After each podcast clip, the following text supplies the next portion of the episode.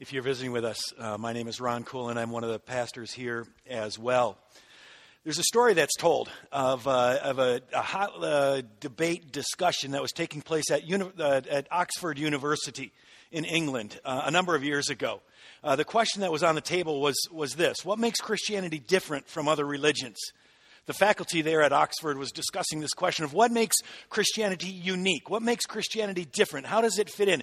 And we could say, well, Christianity is true and the others aren't, but, but they were saying, as a, in what it teaches, in the teachings of Christianity, are the teachings of Christianity unique? Is there any way in which they're special? And some of the people said, well, it's, it's what we call the incarnation, that Jesus was born, that God became flesh, God became man. And another says, no, there are, there are religions where that's taught. excuse me, there are other religions where that, where that kind of thing is taught. And somebody else said, well, it's the resurrection of Jesus, that God died but came back to life. And again, uh, people said, no, there are other religions that teach that, phoenix rising from the ashes and so on. And there are others that, that teach that sort of thing.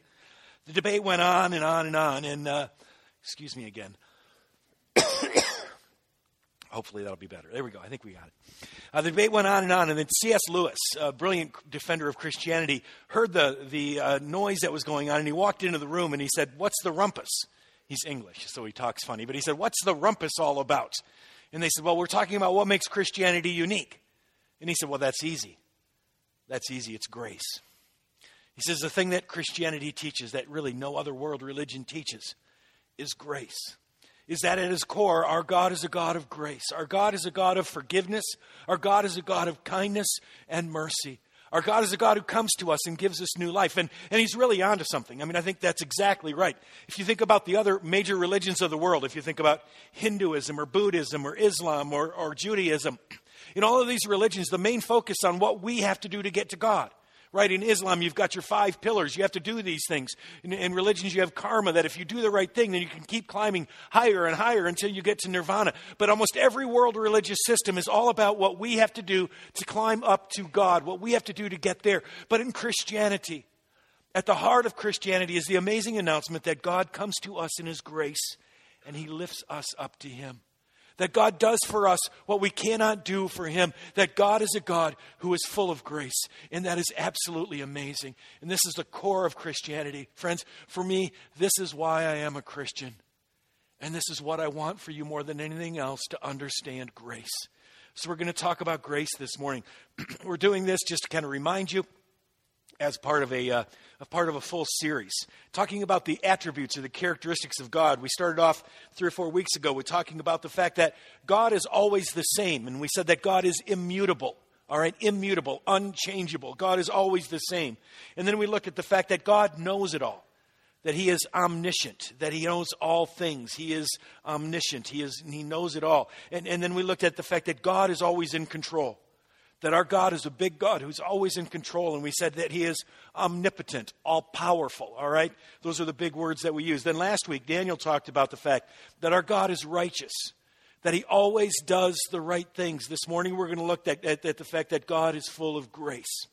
Now, before we get to that, I want to give you something else to kind of try to tie the whole series together a little bit, a little bit of a sideways sideline here, but but to try to kind of give you a, a handle on this. None of us can really remember six things. That's just more than most of us can remember. All right, and and so I, I just kind of wanted to tell you that as we think about these attributes of God, there's kind of a way to divide them into two groups and, and, and to two parts. The first three that we did, and we never said this before, but this we actually had a pattern that we were following, are the attributes of what we call the greatness or the majesty of God. All right, these are the, the bigness of God, right? This is God's immutability, his unchangeableness, his omniscience, that he knows everything, that he's omnipotent, that he's all powerful. These are all great things about God. These are his power, right? This is his majesty. This is his amazingness. This is his bigness. And so we say God is great. But we also say that God is good. All right? And, and, the last three that we're going to look at, the one that Daniel looked at last week and then the next two weeks, are, are righteous, that God is righteous, that God is gracious, and that God is faithful. And, and, and so that's why we say our God is great and our God is good. And we need both of these parts of God. They're not really different parts, but we need all of these aspects of God. I mean, if God were just great, if God were powerful, but He weren't good, it, it, it wouldn't leave us safe, right? I mean, he would just be able to crush us and destroy us, and we couldn't depend on him if he didn't have those attributes of goodness. And if God were just good but not great, it might be nice that he'd care about us, but he couldn't do anything about it. And, and, and so, what we want to say is God is both great and good. And a prayer that many of us taught, were taught by our parents when we were little kids God is great and God is good. Let us thank Him for our food. It has a whole lot of theology in it. I mean, it's got a whole lot of truth in it. God is great, that He is unchanging and He is all knowing and He is all powerful. But God is also good. He is righteous and He is gracious and He is faithful. And, and, and, so when you think about that, of who God is, remember great and good, and then kind of think about what are the characteristics in each of those areas. And that'll help you kind of try to hold the whole thing together, all right? So today we're on graciousness, that God is full of grace. And this is something the Bible talks about over and over again. Even though Judaism today basically does teach that it's not what you believe, but how you live that saves you, there's a lot of grace in the Old Testament God is a God of grace from the very beginning. Exodus 34, verse 6, verses 6 and 7. This is God. Moses said to God, God, show me yourself. And God shows himself to Moses and he tells Moses who he is. And this is so significant because how does God describe himself? All right? What does God think is important about himself? Look at this. And God passed in front of Moses, proclaiming, The Lord, the Lord and you think we might, you know, if it was us, we'd say the powerful, omnipotent, omniscient, uh, uh, immutable God, right? I mean, we'd go that route. But what does he say? He says, no, the Lord, the Lord, the compassionate and gracious God. God says, that's who I am at my core. I am compassionate and gracious, slow to anger, abounding in love and faithfulness, maintaining love to thousands and forgiving wickedness, rebellion, and sin.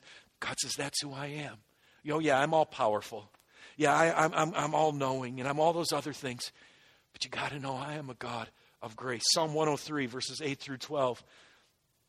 Psalmist says, The Lord is compassionate and gracious, slow to anger, abounding in love. Some of those same words we heard from Exodus 34.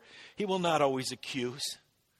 He will always tell us what's wrong, nor will it harbor his anger forever. He does not treat us as our sins deserve or repay us according to our iniquities. For as high as the heavens are above the earth, so great is his love for those who fear him. And as far as the east is from the west, so far as he removed our transgressions from us. Our God is a God who forgives our sins. Our God is a God of grace who reaches out in love to us. In the New Testament, the grace of God, not just the word grace, the, the grace of God is talked about 127 times, all right? 127 times. I'm not going to read all of them, don't worry, but just a couple of them, just to touch on, just a few. John 1, verse 14. Uh, at the beginning of the service, Kevin read this. The Word became flesh and made his dwelling among us. We have seen his glory, the glory of the one and only who came from the Father, full of grace and truth. Righteousness and grace, right? God is full of grace and truth. Jesus was full of grace and truth. The Apostle Paul in the book of Ephesians, chapter 2 For it is by grace you have been saved through faith and this not from yourselves. It is the gift of God. It is a gift by God's grace that He washes away all of our sin. Again, it's not us climbing up to God, it's God reaching out to us. James agrees. James 4, verse 6. But God gives us more grace. This is why Scripture says God opposes the proud, but gives grace to the humble. God gives us more grace. And Peter, 1 Peter 5, verse 10. And the God of all grace, who called you to his eternal glory in Christ after you have suffered a little while, will himself restore you and make you strong, firm, and steadfast. He is the God of all grace. God is full of grace. I could go on. Paul ends almost all of his New Testament letters with Galatians, Ephesians, Philippians, Colossians, Romans, 1st and 2nd Corinthians with grace to you, grace to you, grace to you. Paul's passion in life was for people to understand God's amazing grace. And that's my desire and my passion this morning. What I want to do is just say, you know, God is full of grace and ask one question What does it mean? What does it mean for us to understand that? What does it mean for us to believe that, to grasp onto that? This is the core of Christianity, friends. This is what it's all about that God is full of grace. And as we think about what grace is, I actually want to start again, I've done this a couple of times, with a few things that grace is not. Okay, a few things that grace is not. We've got to make sure that we understand this correctly. A couple of things, three things actually. First of all, grace is not weakness. Grace is not the opposite of God's power, okay? Sometimes I think we think that way, that we think, you know, there's the world of power and the world in which we live in. That's kind of what runs things, right? It's power, it's crushing. There's a bully on the playground, there's power. And that bully has the right to punch us, and God has the right to punch us. But our prayer is that God uses his weakness, that God sets aside his power and instead chooses his weakness because grace is just weakness and grace says it's okay and I'm not going to hit you. That's not grace. Grace is power. I want to suggest and I want to tell you that I believe grace is more powerful than any other force in the universe. Grace is the power. You see, raw power. By raw power, somebody can make somebody else conform on the outside, right? By raw power, I can make you do what I want you to do. But by God's grace, He gets inside of us. It's the power not just to change our outsides, but God's grace is the power to get inside of us and change us from the inside out, change us to the very core of our being. Friends, that's real power.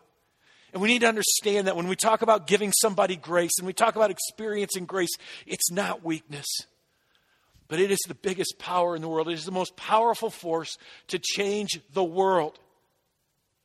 I really believe that, and that's God's plan. He's going to change the world through the power of grace. Not nuclear weapons, but the power of grace. Grace is not weakness. Grace is not God lowering his standards, okay? Again, sometimes I think we have the idea of, okay, God knows that, that we're supposed to get 100%, we're supposed to be perfect, but none of us are perfect, so God says, fine, I'll settle for 70%. You've been in classes maybe where the teacher gives an exam and says, eh, This must have been harder than I thought because the best was a 70. And so I'll, I'll lower the scale and we'll make 50 passing, and then everybody between 50 and 70 passes, okay? And, and we'll move everything around like that. But that, that is not what God does.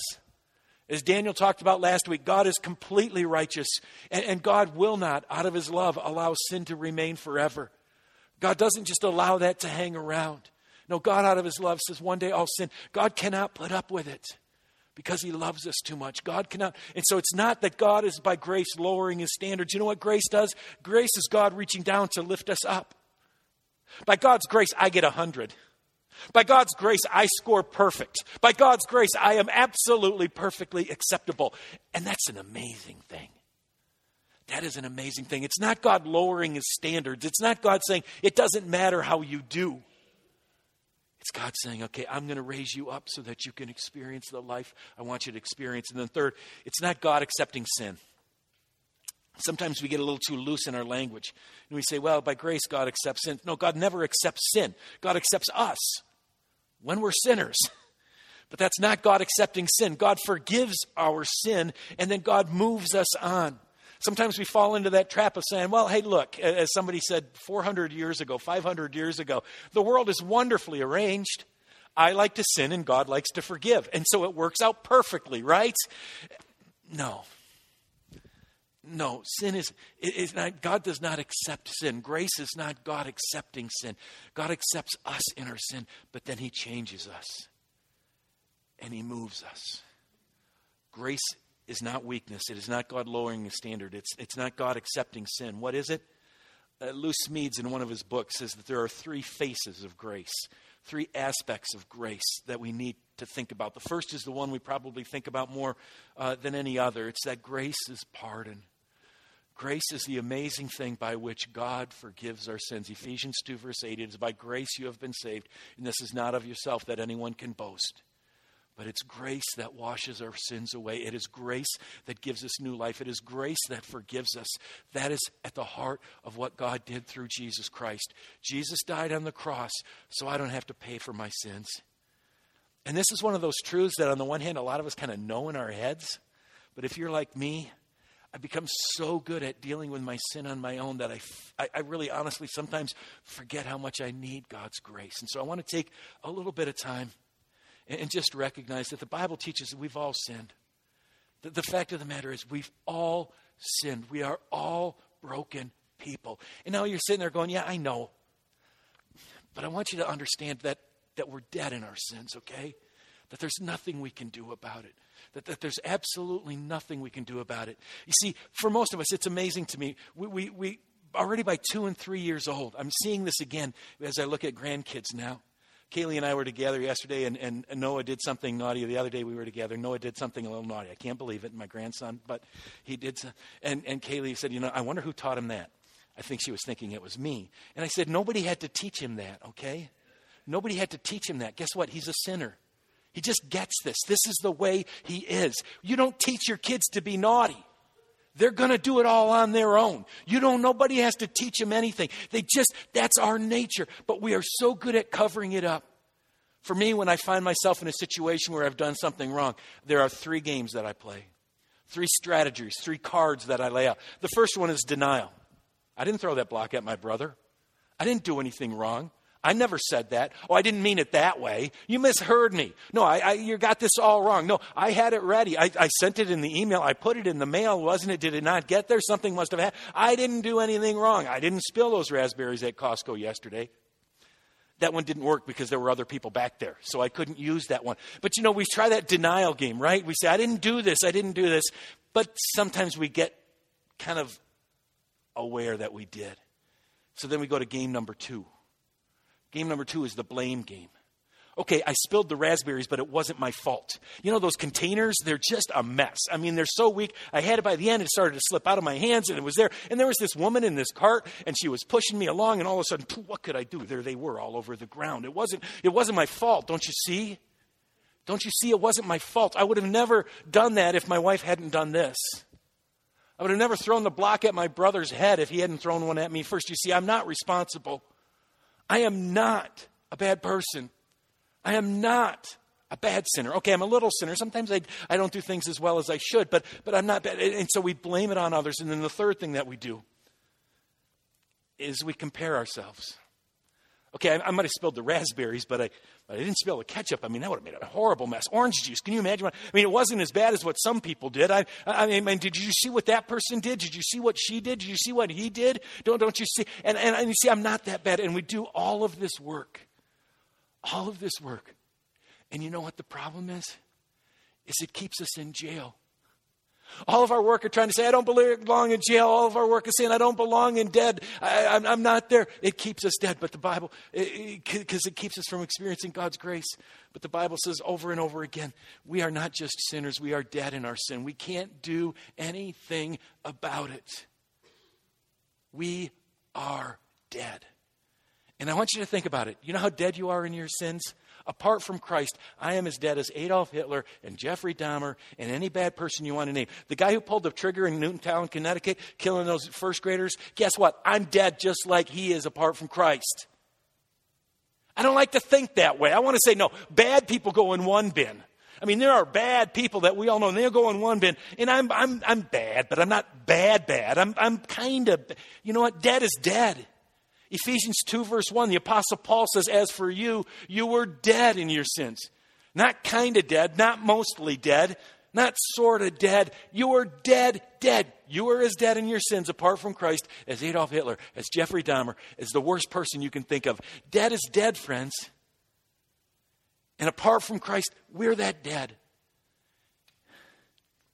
And if we will just acknowledge that, God's grace steps in because of his great love for us, God, who is rich in mercy, made us alive with Christ even when we were dead in transgressions. It is by grace that we have been saved. Friends, the reason I get passionate about this is that I think, like I say, so many of us, we keep ourselves locked in jail because we refuse to just say, you know what, I'm dead. We keep ourselves dead because we refuse to just say, I've blown it. God, I am so sorry. Because if we confess our sins, He is faithful and just and will forgive us all sin, 1 John 1 says. That God will wash away all of those sins. God forgives us by His grace. The question is whether we'll accept it. The question is, I, I, had a great picture of this. I heard a great story about this last week. My Aunt Arlene died last week. Um, and at the funeral last week, Saturday, my cousin Bob spoke. Uh, Bob told a story about a time when he was about 10 years old. Bob was about 10 years old, and, uh, and, and, he was uh, at home. It was a beautiful summer day. His brother Jack, uh, Jack was a couple years younger. Um, Jack was about eight, and Bob was about 10. Bob said they went out and they uh, lived just down 68th Street here. This was before there were houses all over the place. But they went out and they found a field, and they were going to play baseball. So one of them would hit, and the other one would shag balls, right? The other one would hit, you know, you'd have a bucket of balls, and you'd hit them out there, shag them, bring them back, switch spots, and, and they just practiced bas- baseball. He said it was perfect. They played for two hours. And he said then they were walking back home. And just about the time they got home, Jack, the younger brother, my cousin, said to Bob, the older brother, four words that no older brother can ignore. I'll bet you can't. I'll bet you can't. I'll bet you can't hit the ball over the house. Well, Bob had no choice. I, I mean, you can't let that go from a little brother, right? I mean, I bet you can. I bet I can. Jack, you go run around the back of the house. so, Jack's around the back of the house. Bob says he's standing there. He's got a baseball. It's a baseball, hard one. You got the bat there. He says, Bob's a pretty good baseball player. Has a bat on his shoulder, takes the ball, throws it up in the air. Boom! Smack! Right over the house. Didn't see that coming, did you? It was right over the house. He made it perfect. He was like, Yeah, I told you I could do it. Jack came running around the house, flipping the ball, and said, Bet you can't do it again. This is where it goes south. Jack runs back. Bob takes the ball, throws it up in the air, hits it. Smack! Line drive. Picture window. Seven feet by five feet. Shattered. Bob was a good kid. Jack, not so much. Bob was a good kid. And he just immediately felt terrible. Just started to bawl. He said he just, the tears are running down his face. He can't believe he did this. He knew he shouldn't have done it. And he's just so sorry. And he runs to the back door of the house where they go in. And when he gets there, his mom, my Aunt Arlene, she greeted him. She got down and just hugged him. And he said he was just weeping, and she just held him. She said, It's okay. It's okay. She rubbed his head. And after a couple of minutes, she took him by the hand and said, Let's go clean up the mess. And they picked it up, and Uncle Bill and Aunt Arlene replaced the window, and they never talked about it again. Bob said, I learned that day not to hit windows or uh, baseballs over the house. But more importantly, I learned about grace. I learned about what grace feels like. It's to know you're dead and then feel the arms of God around you. Friends, we've all busted the window. You can say, well, my window wasn't as big as the window you busted, Ron. I, I haven't done as much bad as you. You can say, I didn't mean to. I, it's somebody else's fault, but, you know, my brother, Double Dog, dared me. I mean, he said, I bet you can. I, I, no. God is full of grace, and He will wash away all of our sins. And the only question is whether we will accept it whether we will let Him raise us back to new life, whether we will get to the place of just saying, God, I quit so that you can. I stop so that you can start. And in me, just make me new and give me an experience freedom. Friends, I want you so much to experience grace. I want you so much. I don't tell you that and say you got to take your sin seriously because I want you to feel your sin. I want you to feel grace. But the only way to get to feeling grace is to be honest about our sin. It's to be honest about who we are and what we've done. And then to say, oh, Jesus. And then let Him just wrap His arms around us and let Him say, it's okay. It's all right. And to let Him take care of us. Our God is full of grace, and that grace is pardon. And there is nothing like it. To know, to know that you are forgiven. Friends, I, I believe it. I get a 100. I know my final test score already. I get a 100 because of Jesus. And it's okay because of Jesus. Grace is pardon. Second, grace is power. It's pardon for what we've done, but grace is also power today. You see, God doesn't just come to say to us, I forgive your sins, and now don't do it again. Don't try to hit the baseball. No, God helps us. God helps us have the strength not to hit the baseball towards the house. God helps us have the strength to love those around us, to serve those who are hard to serve, to give when we don't feel like we can give anymore, to become the people God calls us to be. The fact of the matter is, if you have ever tried to be good, you know what it's like to feel powerless. Because on our own, we can't do it. On our own, I cannot be the husband I should be and I want to be. I cannot be the father or the son I should be and I want to be. I cannot be the, the colleague, the coworker that I should be, and I, I cannot do that on my own. But by God's grace, God's grace is also power. And at the end of those letters, when Paul is saying grace to you, I think this is the kind of grace he's talking about. It's grace that is power. Grace that is power. He talks about it in 2 Corinthians 12. Paul talks about his thorn in the flesh. We don't know what it was. Some people suggest that his thorn in the flesh was his eyesight, that Paul was almost blind. And he prayed, God, please take away this thorn in the flesh. I want to be able to see. Some people said it was depression. Some people suggested it was malaria. Some said it was maybe a group of folks who were chasing Paul. We don't know what it was, but we know it was terrible. And we know that three times Paul prayed and pleaded with the Lord to take it away from me. But God didn't take it away. Instead, God says this But God said to me, He said to me, My grace is sufficient for you. I'm not going to take away the pain. I'm going to give you grace to endure. I'm going to give you grace to walk. I'm going to give you grace to love. I'm going to give you grace to serve. For my power is made perfect in weakness. Therefore, Paul says, I will boast all the more gladly about my weaknesses so that Christ's power may rest on me. Grace is power. And I need that power.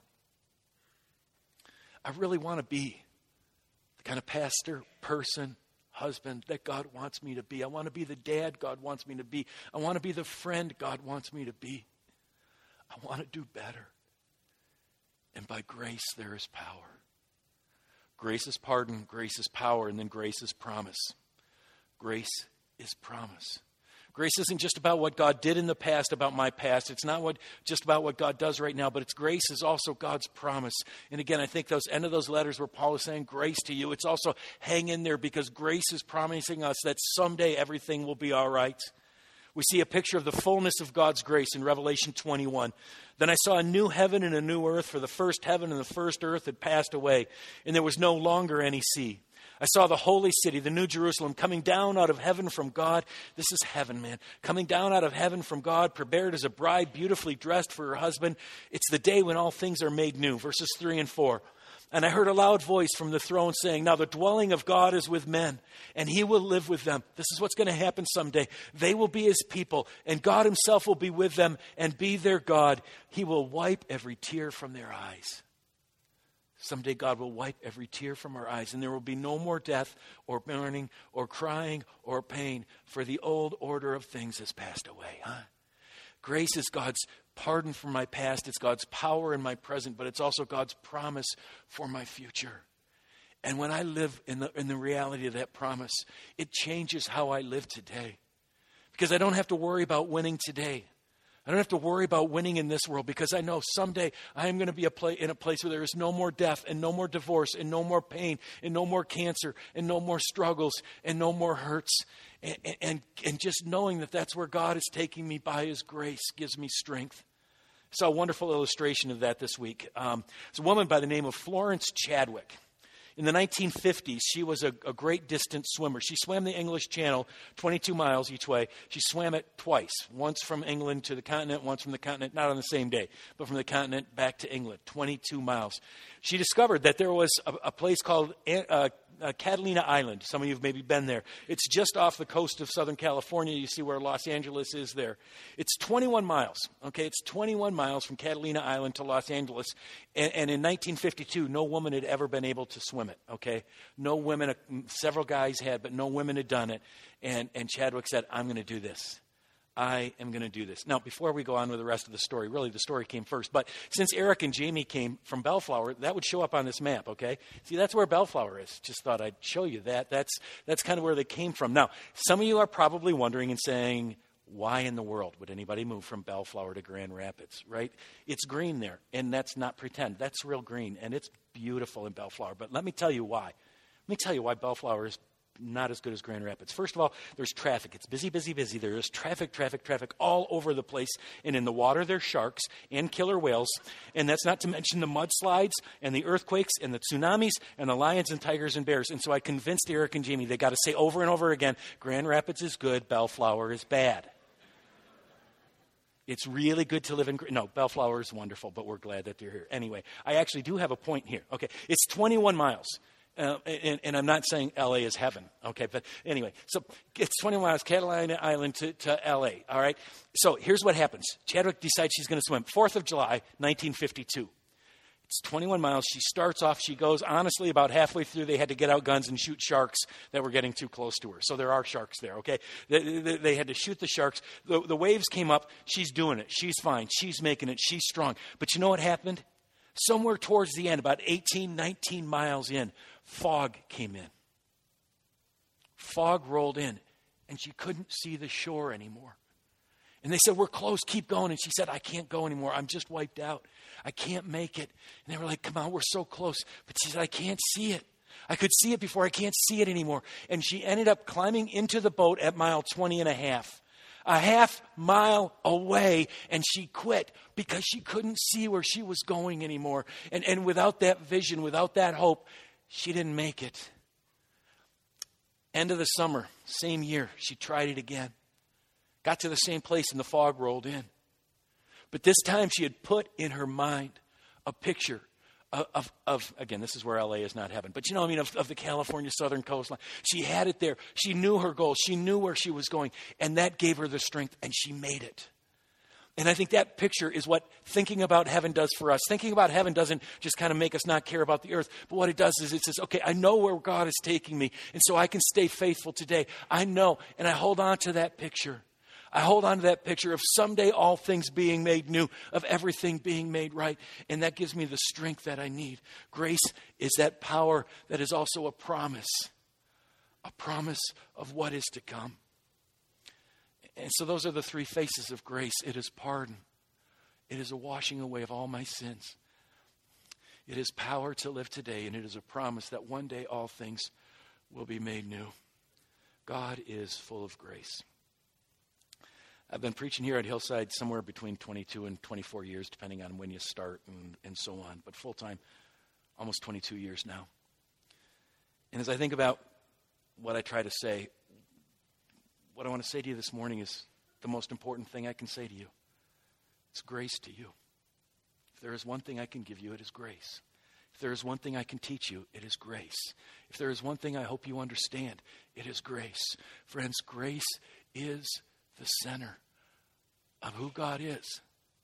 He doesn't set aside his power, but he shows his power by forgiving us, by making us new, and by bringing us to that place. And so, my prayer today, as every day for each one of you, is that you can taste and experience and know God's grace. Grace to you. Let's pray together.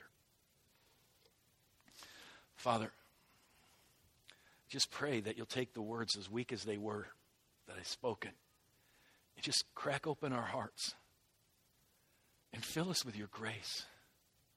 Remind us of your pardon, your power, and your promise, Father. Just remind us that it's okay, even though it's all wrong, because you are a God full of grace. And Father, give us joy. Give us joy in knowing that you are not just all powerful, but that you are full of grace. That you are not just all knowing, but you are full of grace. That you are not just unchanging, but you are full of grace. And give us the strength until that day when all things are made new and we live in the fullness of your grace. We pray this in Jesus' name. Amen. Will you please stand to receive God's parting blessing? Once again, following our service, there are going to be some folks from Hillside in the prayer room there to that side of the auditorium. If you want to talk with somebody or pray with somebody, they'd be happy to meet with you. People of God, as we go from this place, may the grace, the grace of our Lord Jesus Christ go with each and every one of us, and may we live in that grace. Amen.